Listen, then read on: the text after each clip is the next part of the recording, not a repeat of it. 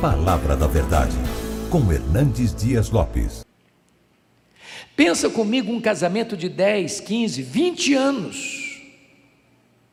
E de repente, um fato acontece. E o casamento acaba. Pensa comigo num pai que cria uma menina com todo o desvelo e leva essa menina ao altar no dia do casamento, na expectativa, quase certeza, de que ela vai construir uma história de felicidade, para logo em seguida descobrir que casou essa menina com um homem rude, violento, que vai transtornar a vida da sua filha, que vai fazer da vida dela um pesadelo. Imagine comigo um pai e uma mãe que cria um menino com todo amor, daqui a pouco ele se transforma em um adolescente rebelde, que não escuta mais pai e mãe, que se envolve com perigosas amizades, que vai se envolver com drogas letais para sua mente, para sua alma, que vai transtornar a família. Se você não tomar cuidado, isso leva embora a sua alegria. Circunstâncias.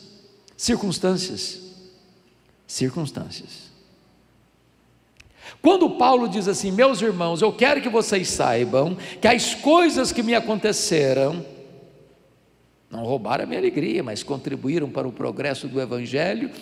Eu preciso perguntar para Paulo: do que você está falando, Paulo? Do que você está falando? Que coisas são essas? E ele poderia resumir para nós dizendo o seguinte: olha, eu fui perseguido em Damasco, eu fui rejeitado em Jerusalém, eu fui esquecido em Tarso, eu fui apedrejado em Listra, eu fui açoitado em Filipos, eu fui escorraçado de Tessalônica, eu fui enxotado de Bérea, eu fui chamado de tagarela em Atenas, eu fui chamado de impostor em Corinto, eu enfrentei feras em Éfeso, eu fui preso em Jerusalém, eu fui acusado em Cesareia, eu enfrentei um naufrágio para Roma, eu fui picado por uma cobra em Malta, eu cheguei em Roma preso e algemado, mas eu quero que vocês saibam que as coisas que me aconteceram têm antes contribuído para o progresso do Evangelho. Esse homem não crê em acaso, esse homem não crê em sorte, esse homem não crê em azar, esse homem não crê em determinismo cego, esse homem não crê em misticismo, esse homem não crê em olho gordo, esse homem sabe que a mão de Deus dirige o seu destino. Se você não olhar para as circunstâncias da vida pela ótica da soberania de Deus, as circunstâncias levam embora a sua alegria. Porque Paulo estava preso em Roma, diz ele no capítulo 1 de Filipenses, que 3 coisas aconteceram. Primeiro, as igrejas foram mais estimuladas a pregar. Quando os crentes livres olharam para Paulo preso e Paulo trabalhando mais do que eles se mexeram. O Dr. Ray Stedman, de saudosa memória, disse que é um método quase infalível de crescimento de igreja, e eu não gosto desse método. Ele disse assim: você quer ver a igreja crescer? Bote os pastores na cadeia e a igreja crescerá.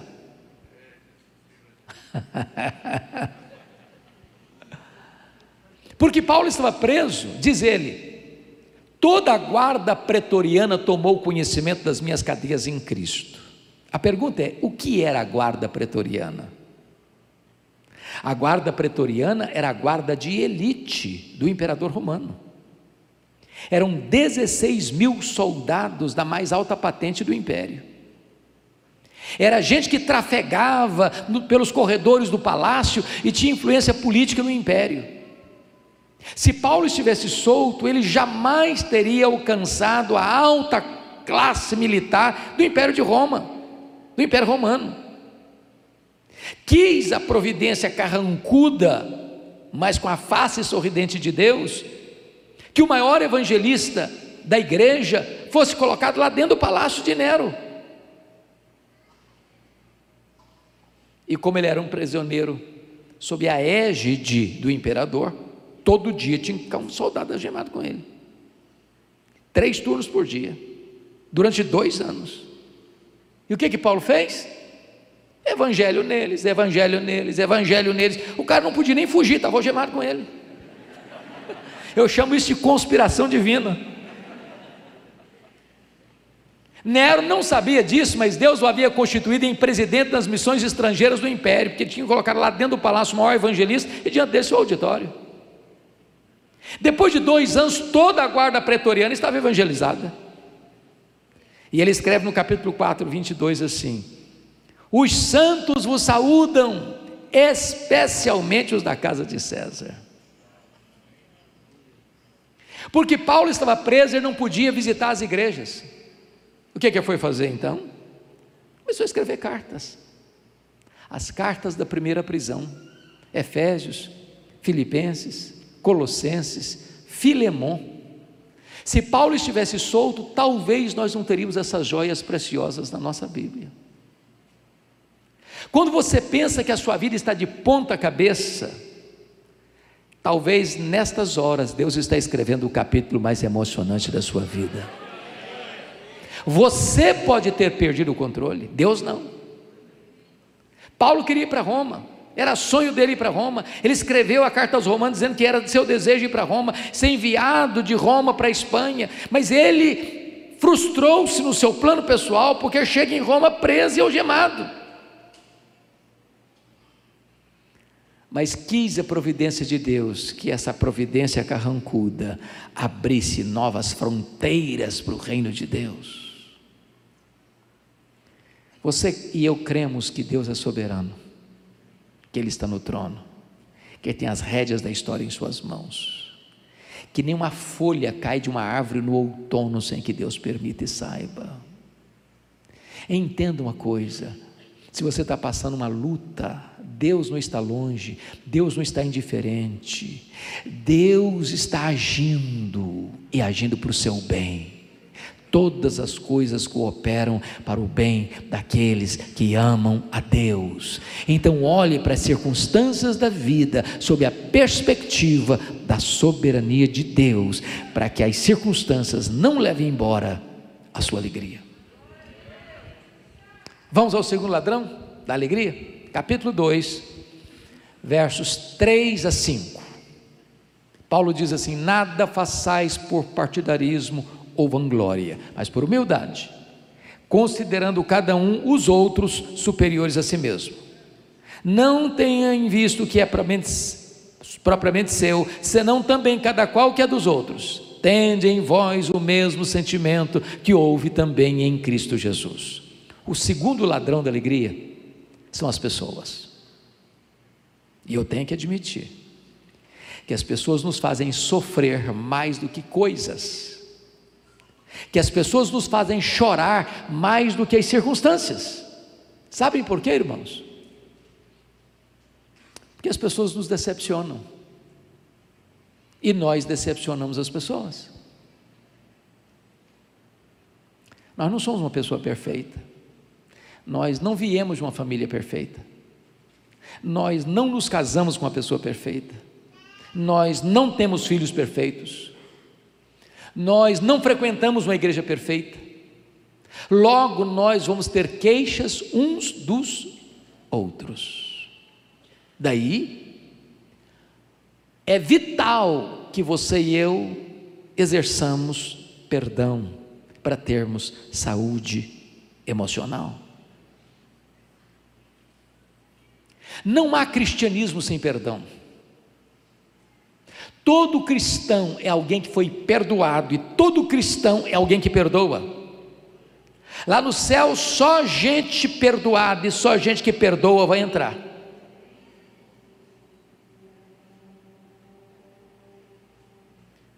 Se você não perdoar, diz a Bíblia, você não pode orar. Se você não perdoar, você não pode adorar.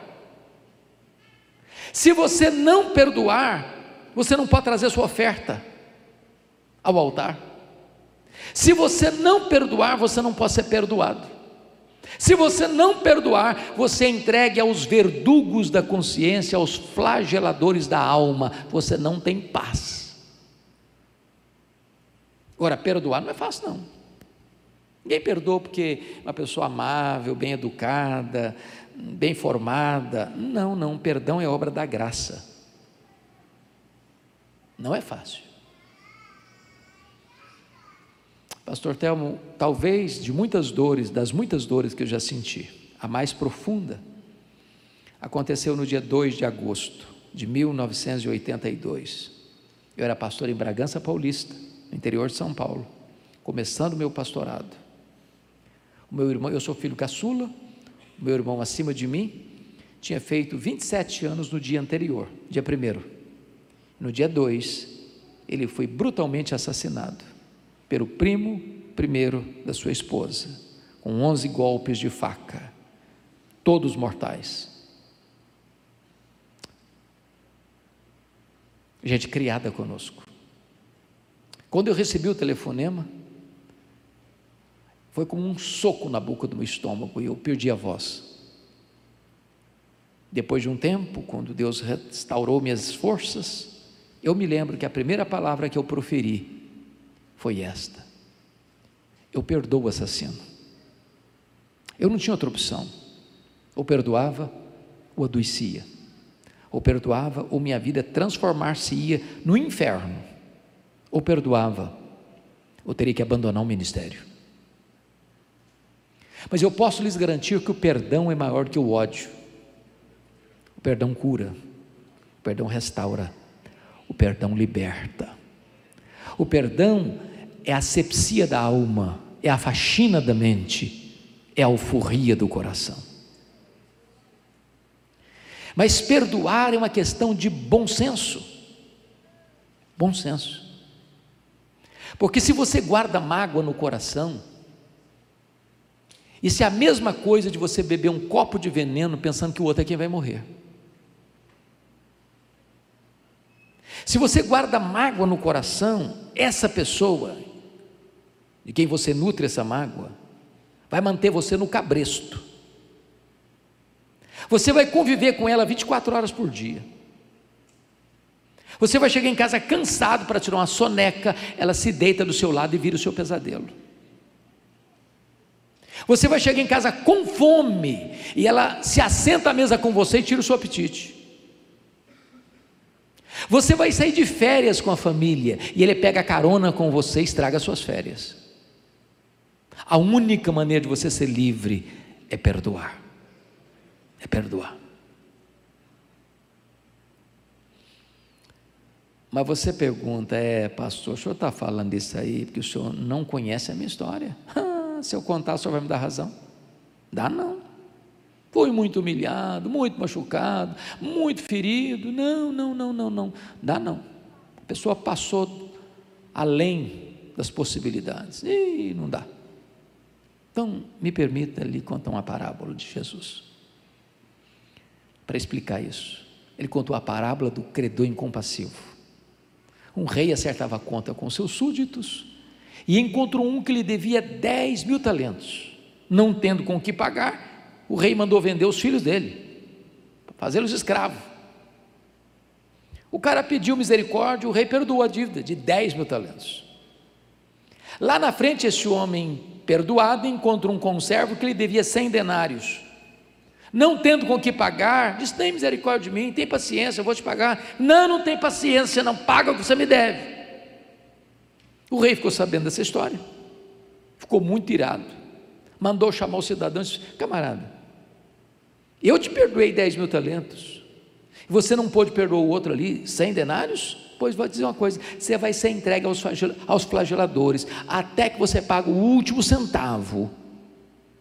E Jesus termina a parábola assim: assim vosso Pai Celeste vos fará, se do íntimo não perdoardes uns aos outros. A parábola terminou e eu não entendi quase nada, eu não sei quanto vale 10.000 talentos, eu também não sei quanto vale 100 denários, essa moeda não é a minha, eu não sei que negócio é esse. Na verdade, Jesus não contou uma parábola apenas, ele contou uma hipérbole, um exagero. Ninguém podia dever 10.000 talentos no primeiro século, ninguém, em Israel não. Sabe o quanto vale 10.000 talentos? Um talento são 35 quilos de ouro. 10.000 talentos são 350 mil quilos de ouro. Para você ter uma ideia, Todos os impostos da nação durante um ano eram 800 talentos. 10 mil talentos eram os impostos da nação durante 13 anos. Naquela época, para um homem, o salário de um homem era um denário por dia. Para um cidadão, ganhando um denário por dia, juntar 10 mil talentos, ele tinha que trabalhar 150 mil anos. Conclusão, a dívida dele era o quê? Impagável. Por que Jesus contou essa parábola com a cifra tão exagerada? Para mostrar para você e para mim que esse é o tamanho da dívida que você e eu temos com Deus. É impagável. Só que Deus perdoou-nos essa dívida completamente, eternamente. Esse homem que acabara de receber um perdão de 150 mil anos, não está conseguindo liberar um perdão de 3 meses e 10 dias. Sabe qual é a proporção de 10 mil talentos para 100 denários? 10 mil talentos são 600 mil vezes mais do que 100 denários. O que Jesus está querendo ensinar com a parábola então? Você nunca pode dizer para alguém, não perdoou você, não perdoou, foi demais. A Bíblia diz que você e eu devemos perdoar, assim como Deus em Cristo nos perdoou. E a Bíblia vai além, e diz que Deus perdoa os nossos pecados, e deles não mais se lembra. Aí você diz, pastor, pois é aí que eu me encrenco, a coisa pega, que perdoar até que eu perdoo, mas esquecer eu não consigo não. Consegue mesmo não? Bom, se você não consegue esquecer mesmo, eu tenho uma boa notícia para lhe dar. Significa que você não tem amnésia.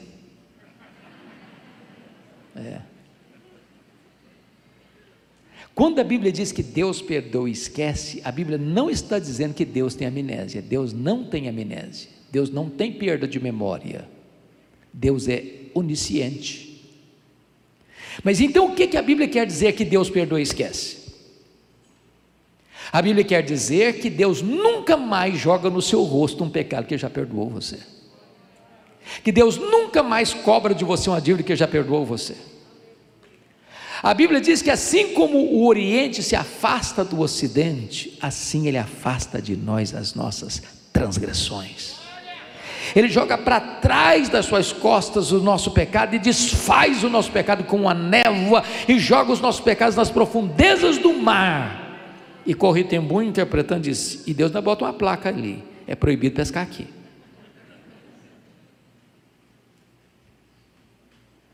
Talvez você vai precisar sair hoje desse culto e fazer um telefonema, mandar um WhatsApp. Quem sabe essa semana fazer uma visita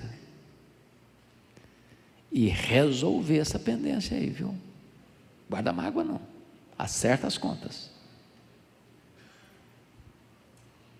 A igreja de Filipos era uma igreja maravilhosa.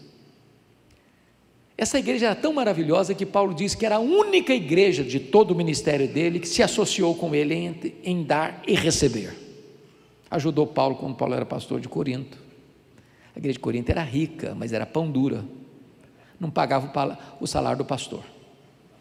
Aí a igreja de Filipos, que era pobre, mandava dinheiro para Paulo ser pastor da igreja de Corinto. Ajudou os pobres da Judeia, acima e além das suas forças. Paulo estava preso em Roma, ela manda Epafrodito lá em Roma, leva uma grana para Paulo, uma ajuda financeira para Paulo. Portas para fora, a igreja era uma bênção. Portas para dentro, a igreja era um problema. Pasmem vocês, até as mulheres estavam brigando na igreja. Irmãos, quando as mulheres começam a brigar, porque a coisa está feia. Capítulo 4, verso 2, Paulo diz assim, rogo a Evódia, rogo a Cinti, que pensem concordemente no Senhor. As duas irmãs estavam brigadas, dentro da igreja.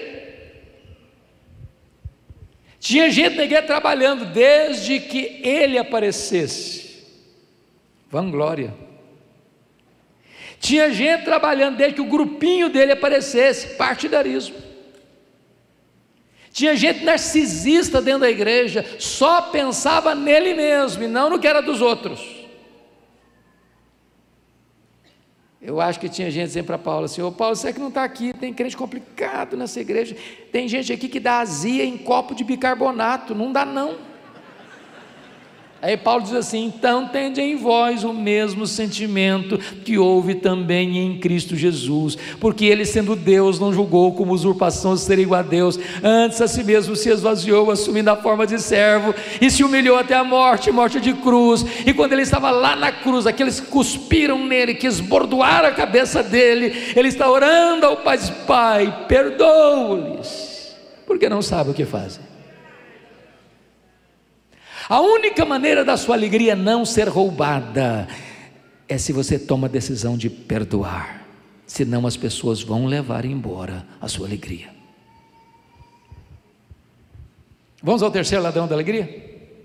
Capítulo 3, verso 19. O destino deles é a perdição, o Deus deles é o ventre, a glória deles está na sua infâmia, visto que só se preocupam com as coisas terrenas. Eu acho que aqui em Cristiúma vocês não enfrentam esse ladrão da alegria. Preocupação com dinheiro. Não é verdade? Dinheiro aqui não é problema, é solução, né? Mas me permita uma pergunta. Alguma vez você já brigou com a sua mulher ou discutiu com a sua mulher por causa de dinheiro?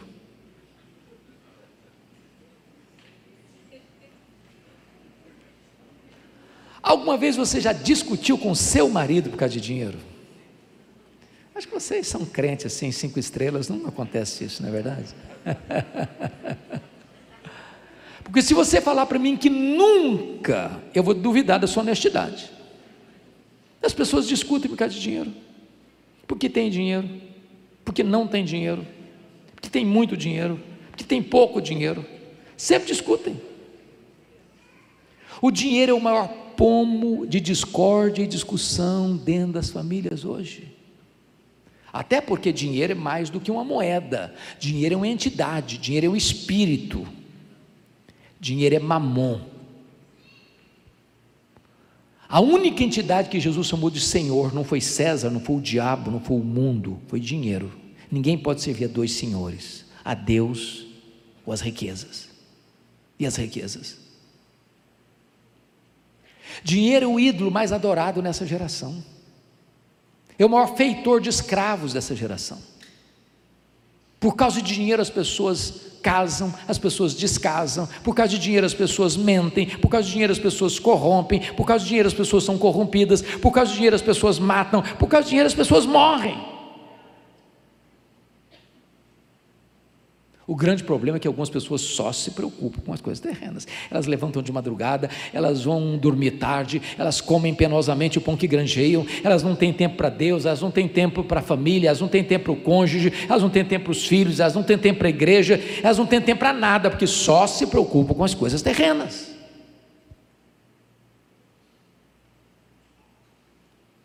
O Dr. Toncini, no seu livro Lado Oculto da Globalização, diz que nós vivemos na época da globalização. É verdade, globalização. Nós vivemos numa aldeia global, e nessa aldeia global tudo tem a ver com a gente. Por exemplo, 2008, o mercado imobiliário americano estourou a bolha e atingiu o mundo inteiro, não só a América, mas o mundo inteiro, porque nós vivemos na economia global. E nessa economia global, diz Toncini, que mais de 50% da riqueza do planeta está nas mãos de pouco mais de 100 empresas particulares. Por exemplo, a Toyota é mais rica do que a África do Sul, a GM é mais rica do que a Noruega, o Walmart é mais rico do que mais de dezenas de nações. O grande problema é que nessa economia globalizada, as empresas querem mais do seu tempo e mais do seu dinheiro. Se você vai se arrebentar, isso não interessa para eles. O que importa é que essa máquina não pode parar de girar, e para essa máquina girar você tem que consumir mais, e nós entramos de cabeça no consumismo. Eu explico. Na década de 50, alguns já tinham nascido aqui, nós consumíamos 5 vezes menos do que consumimos hoje. Não éramos menos felizes por isso. Eu não sirvo de referência porque eu fui criado na roça, pastor Telmo,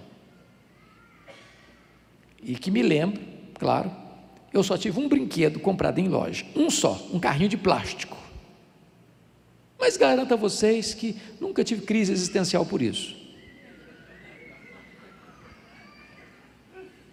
Hoje, quando a criança nasce, via de regra, ela já tem mais brinquedo que consegue brincar a vida inteira.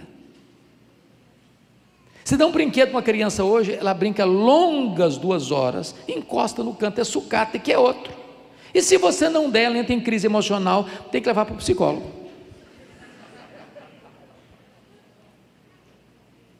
Na década de 70, 70% das famílias dependiam apenas de uma renda para manter toda a família. Hoje, mais de 70% das famílias dependem de 2 rendas para manter o mesmo padrão.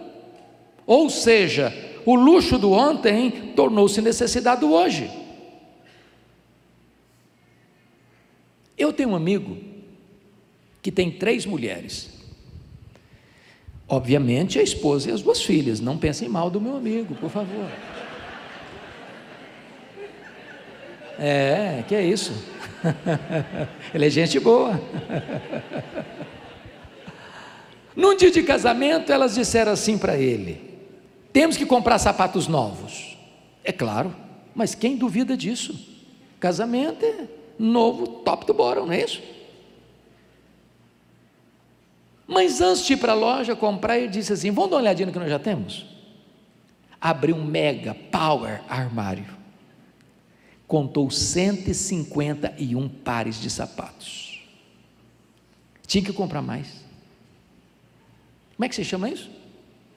Consumismo. Então vou lhe dar uma definição de consumismo. Consumismo é quando você compra o que você não precisa, às vezes com dinheiro que você não tem, para impressionar pessoas que você não conhece. O grande problema é que algumas pessoas só se preocupam com coisas terrenas. Jesus foi categórico em afirmar que a vida de um homem não consiste na abundância de bens que ele possui. Isso levou John Rockefeller, foi o primeiro bilionário do mundo, a dizer que o homem mais pobre que ele conhecia era o homem que só tinha dinheiro. Talvez, irmãos, as pessoas mais felizes são aquelas que chegam em casa cheirando graxa, e com um bom prato de arroz com feijão, e dormem a noite toda bem dormida. Quando esse primeiro bilionário do mundo morreu, o Rockefeller, um curioso foi ao cemitério, com a pergunta de algibeira, para fazer ao contador do Rockefeller, e com muito jeitinho, ele foi se encostando, chegou perto e perguntou assim: e aí, cara, me conta, quanto o doutor John Rockefeller deixou? O contador, muito espantado, disse: você não sabe? Eu falei: não, me conta. Cara, ele deixou tudo, ele não levou nem um centavo. Não tem gaveta em caixão. Não tem caminhão de mudança e enterro. A Bíblia diz que você não trouxe nada e você não vai levar nada. Por isso a Bíblia diz: tendo o que comer, o que beber e o que vestir, com isso estejamos contentes, porque a piedade com contentamento é grande fonte de lucro, mas o amor do dinheiro é a raiz de todos os males. Preste atenção agora, eu não estou falando que ser rico é problema não, viu? Se você estiver encrencado com dinheiro, pode transferir, não tem problema não. A riqueza é uma bênção, o dinheiro é uma bênção. O problema não é ser rico, o problema é amar o dinheiro. O problema é ter dinheiro, o problema é o dinheiro ter você. O problema não é carregar dinheiro no bolso, é entronizá-lo no coração. O problema não é ter dinheiro como servo, é ter dinheiro como patrão. A Bíblia diz que quem ama o dinheiro dele nunca se satisfaz. Sabe por quê? Porque o mito do mundo é que o dinheiro traz para você felicidade e segurança, e o dinheiro não consegue dar nem felicidade, nem segurança. A única pessoa que pode fazer você verdadeiramente feliz é Jesus. O único que pode dar segurança para você no tempo e na eternidade é Jesus. Então Jesus diz para você: ajunte para você tesouros lá em cima, onde nem a traça, nem a ferrugem, nem os ladrões podem tomar de você, porque se você tem Jesus, você é feliz. Tendo pouco, tendo muito, você é feliz, porque a felicidade não está no dinheiro, a felicidade não está nas coisas, a felicidade está em Jesus, só em Jesus.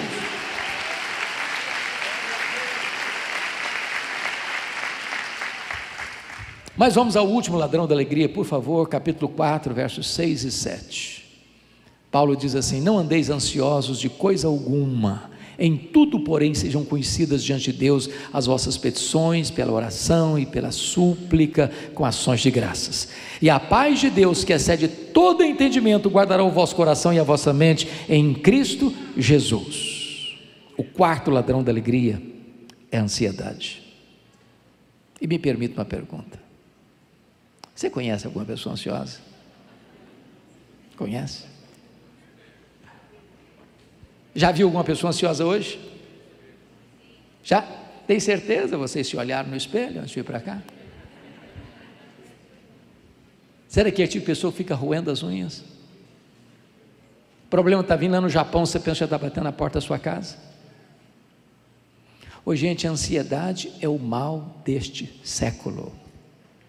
Atinge pessoas de todas as faixas etárias, de todos os estratos sociais e de todos os credos religiosos. Pasmem vocês, eu vou falar bem baixinho, porque tem criança aqui hoje, eu estou vendo algumas delas. Até as crianças estão ficando ansiosas. É. Hollywood fez uma pesquisa e descobriu que as crianças estão ansiosas porque elas gostam de filmes, de brinquedos e de jogos de ação. Se um dia você tiver coragem de assistir tudo dos programas infantis, eu lhe garanto que você não dorme de noite com a luz apagada. Eu gosto de brincar com as crianças, e um dia eu cheguei e tinha uma criança brincando assim no pátio. Eu me aproximei e falei: filha, que vidona, hein? Ela voltou-se brava para mim: o senhor é que pensa. Coitadinha, estava estressada. É. Mas também, gente, criança de classe média é fogo, viu? Porque faz 4 anos e haja agenda para o coitadinho, viu? Haja agenda, uma mochila de 5 quilos nas costas e pau nele. E é prova, e é aula disso, e é aula daquilo, e é aula daquilo outro. Coitadinho, tem agenda, mas não. Dá para brincar, mas não. Eu fui pregar, pastor, poucos dias lá em São Paulo. Aí tinha uma menina de 10, já não era criança mais, uma menina de 11 anos, 10 para 11 anos, ela estava lá desenhando uns negócios assim. Eu cheguei e falei: ei, filho, como é que está? Eu estou muito estressada. Eu falei: como assim? Falei: estou estressada, sim senhor. Eu falei: não é possível, 10 anos estressada. Sabe o que significa a palavra ansiedade no grego? Significa estrangulamento, apertar o pescoço, tira o oxigênio. Jesus foi claro e dizia o seguinte: a ansiedade é inútil, porque se você ficar muito ansioso mesmo, você não vai conseguir com isso acrescentar à sua história de vida 45 centímetros, um côvado. Aliás, ele é prejudicial, porque você não melhora a sua capacidade de resolver os problemas possíveis de amanhã ficando ansioso hoje. Ao contrário, você perde as suas forças hoje. E mais, 70% dos assuntos que nos deixam ansiosos nunca vão acontecer. A gente sofre assim mesmo, desnecessariamente. Quando eu era seminarista, e faz tempo isso, lá em Campinas, eu levantei um dia de madrugada, pastor, para beber água. O bebedor ficava no corredor, e eu estou em pé por pé para não acordar ninguém. De repente eu olho, a porta do quarto de um colega aberta. Eu olhei, ele estava chorando, mas chorando mesmo, convulsivamente. Aí eu entrei apressadamente, disse: o que aconteceu? Morreu alguém da sua família? Tem alguém doente? E eu chorava, eu estou com medo da minha mãe morrer. Eu falei: mas qual o problema dela? Em que hospital que ela está? Não, ela não está doente não, eu estou com medo dela morrer um dia. Eu falei: cara, mas deixa a sua mãe viver, homem, tem 40 anos e essa mulher está viva até hoje. Ansiedade. Mas pior que esse, pastor, foi um dia uma mulher entrou no meu gabinete pastoral com uma menina de 3 anos no colo, chorando, não era criança chorando, não, a mãe chorando, o que aconteceu, mãe, qual o problema? Eu estou com medo da minha filha crescer e não casar. Falei: mas nem cresceu ainda, meu Deus do céu. Ansiedade. Jesus foi além do seguinte: ansiedade é incredulidade. Os gentios que não conhecem a Deus é que se preocupam com todas essas coisas, que comeremos, que beberemos, com que nos vestiremos, mas vós deveis buscar em primeiro lugar o reino de Deus e a sua justiça, e as demais coisas vos serão acrescentadas. Bom, como é que resolve esse negócio de ansiedade? Como é que cura isso? Quer sair daqui livre hoje de ansiedade? Então vamos ver a receita que Paulo dá. Ele diz assim: não andeis ansiosos de alguma coisa. Foi isso que eu disse? Não andeis ansiosos de coisa alguma. E o que é coisa alguma? É coisa alguma, não precisa botar legenda não, está claro. Mas como é que resolve então? Em tudo, porém, sejam conhecidas diante de Deus as vossas petições, pela oração, pela súplica, com ações de graças. Entendamos isso. A palavra oração aí no grego é a mesma palavra adoração. Então ele está falando de 3 coisas. Você resolve a ansiedade quando você adora a Deus, quando você pede ou suplica, que é a mesma coisa, a Deus, e quando você dá graças a Deus. Agora, você sabia qual é a diferença entre adorar a Deus e dar graças a Deus? Você adora a Deus por quem Deus é, e você dá graças a Deus pelo que Deus faz. Então eu vou fazer uma oração agora de adoração, porque é o que Paulo mandou fazer para curar a ansiedade. E eu chego para Deus e digo assim: meu Deus, eu quero te adorar, porque tu és o meu Deus, o meu Criador, o meu Redentor, o meu Provedor, o meu Consolador, o meu Protetor. Eu quero te adorar porque tu és o único Deus vivo e verdadeiro, o Deus autoexistente, o Deus infinito, o Deus imenso, o Deus eterno, o Deus imutável, o Deus onipotente, o Deus onipresente, o Deus onisciente, o Deus transcendente, o Deus soberano. Eu quero te adorar porque tu és o Deus fiel, justo e verdadeiro, bom e misericordioso. Eu quero te adorar porque tu és a minha paz, a minha alegria, a minha justiça, a minha recompensa. Eu quero te adorar porque tu és o meu pastor, o meu refúgio, a razão da minha vida, em nome de Jesus, amém. Aí você termina essa oração e diz assim: meu Deus, mas eu estou tão ansioso, Senhor. Não combina mais. Não combina mais. Ou você tira a oração, ou tira a ansiedade. A grande questão, irmãos, é: quem é o seu Deus? Quão grande é o seu Deus? Quão poderoso é o seu Deus? Quão magnífico é o seu Deus? Quão digno de glória o seu Deus. O profeta Isaías diz que o seu Deus é aquele que mede as águas na concha da sua mão, é aquele que pesa o pó das montanhas em balança de precisão, é aquele que mede os céus a palmos, é aquele que espalha as estrelas no firmamento, e por ser forte em força e grande em poder, quando as chama pelo nome, nenhuma só delas vem a faltar. O seu Deus é aquele que olha para as grandes e todas as nações da terra e considera todas elas como um pingo que cai num balde, como um pó numa balança de precisão, como um vácuo, como nada, como menos do que nada. Este é o seu Deus, este é o seu Pai, e Ele está dizendo para você: não andeis ansiosos de coisa alguma.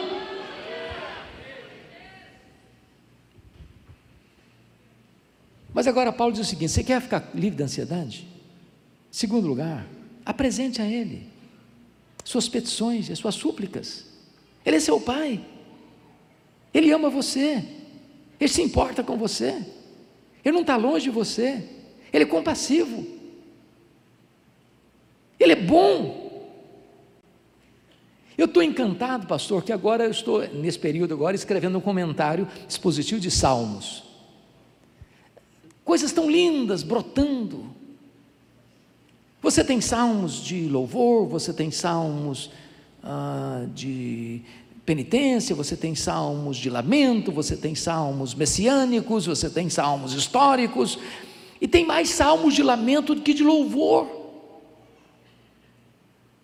Deus não fica chateado com você se você falar para Ele: Deus, está doendo, até quando, Senhor? Não te importas, meu Deus?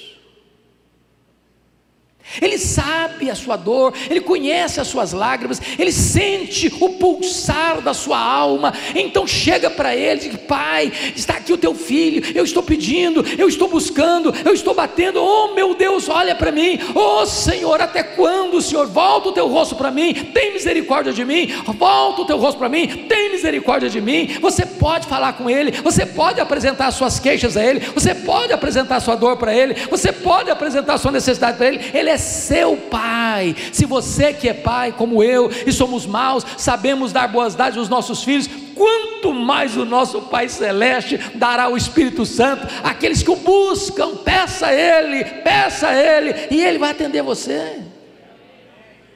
Nada tendes, por que nada pedis?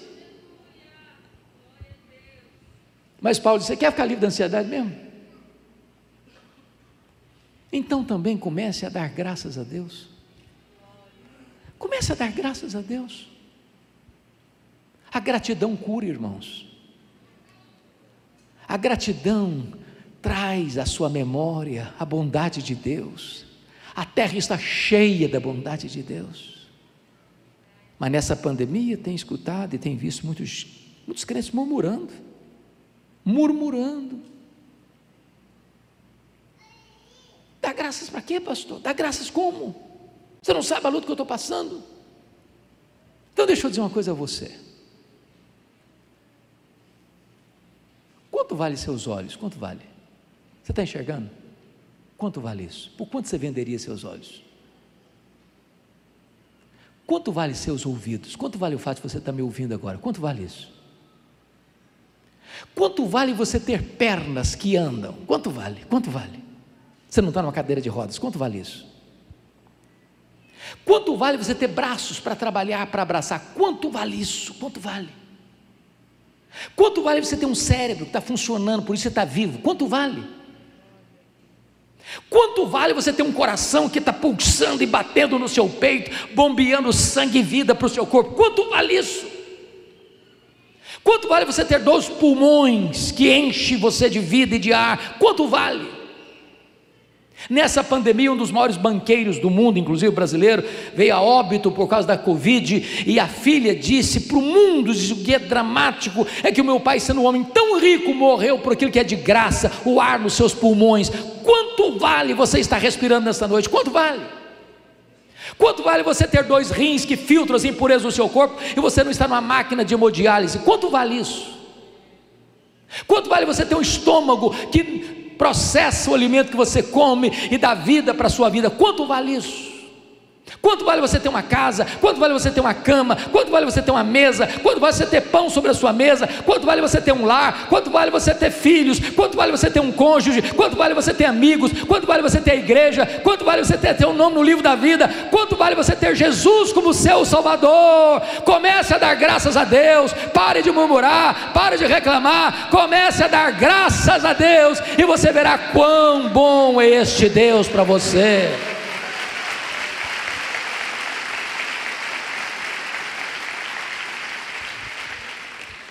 E Paulo diz que depois disto, a ansiedade tem que ir embora. Sabe por quê? Porque a paz de Deus, que excede todo o entendimento, guardará o vosso coração e a vossa mente em Cristo Jesus. A ansiedade é um pensamento errado e um sentimento errado. Quando você adora, quando você pede, quando você dá graças, a paz de Deus que excede todo entendimento guardará, e a palavra guardará é montar guarda, montar sentinela ao redor da sua cabeça e do seu coração. Quando a ansiedade quiser entrar, não vai conseguir mais, porque tem uma soldadesca divina ao redor da sua cabeça e do seu coração. É por isso que Paulo podia dizer de dentro de uma cadeia: alegrai-vos sempre no Senhor. Outra vez digo, alegrai-vos. Então, eu quero terminar. E eu quero terminar pedindo permissão a vocês para lhes fazer uma pergunta. Na verdade, uma pergunta pessoal. E eu sei que vocês não gostam de perguntas pessoais. Aliás, nós não gostamos de perguntas pessoais, porque toda pergunta pessoal invade a nossa privacidade e nos põe contra a parede. E nós não gostamos que ninguém invada a nossa vida sem pedir licença. Mas a pergunta que eu vou lhe fazer é bem íntima, como se nós tivéssemos uma conversa particular. E a pergunta é esta: você é uma pessoa feliz? Você é uma pessoa feliz? Que Deus nos ajude a dar essa resposta nesta noite. Amém.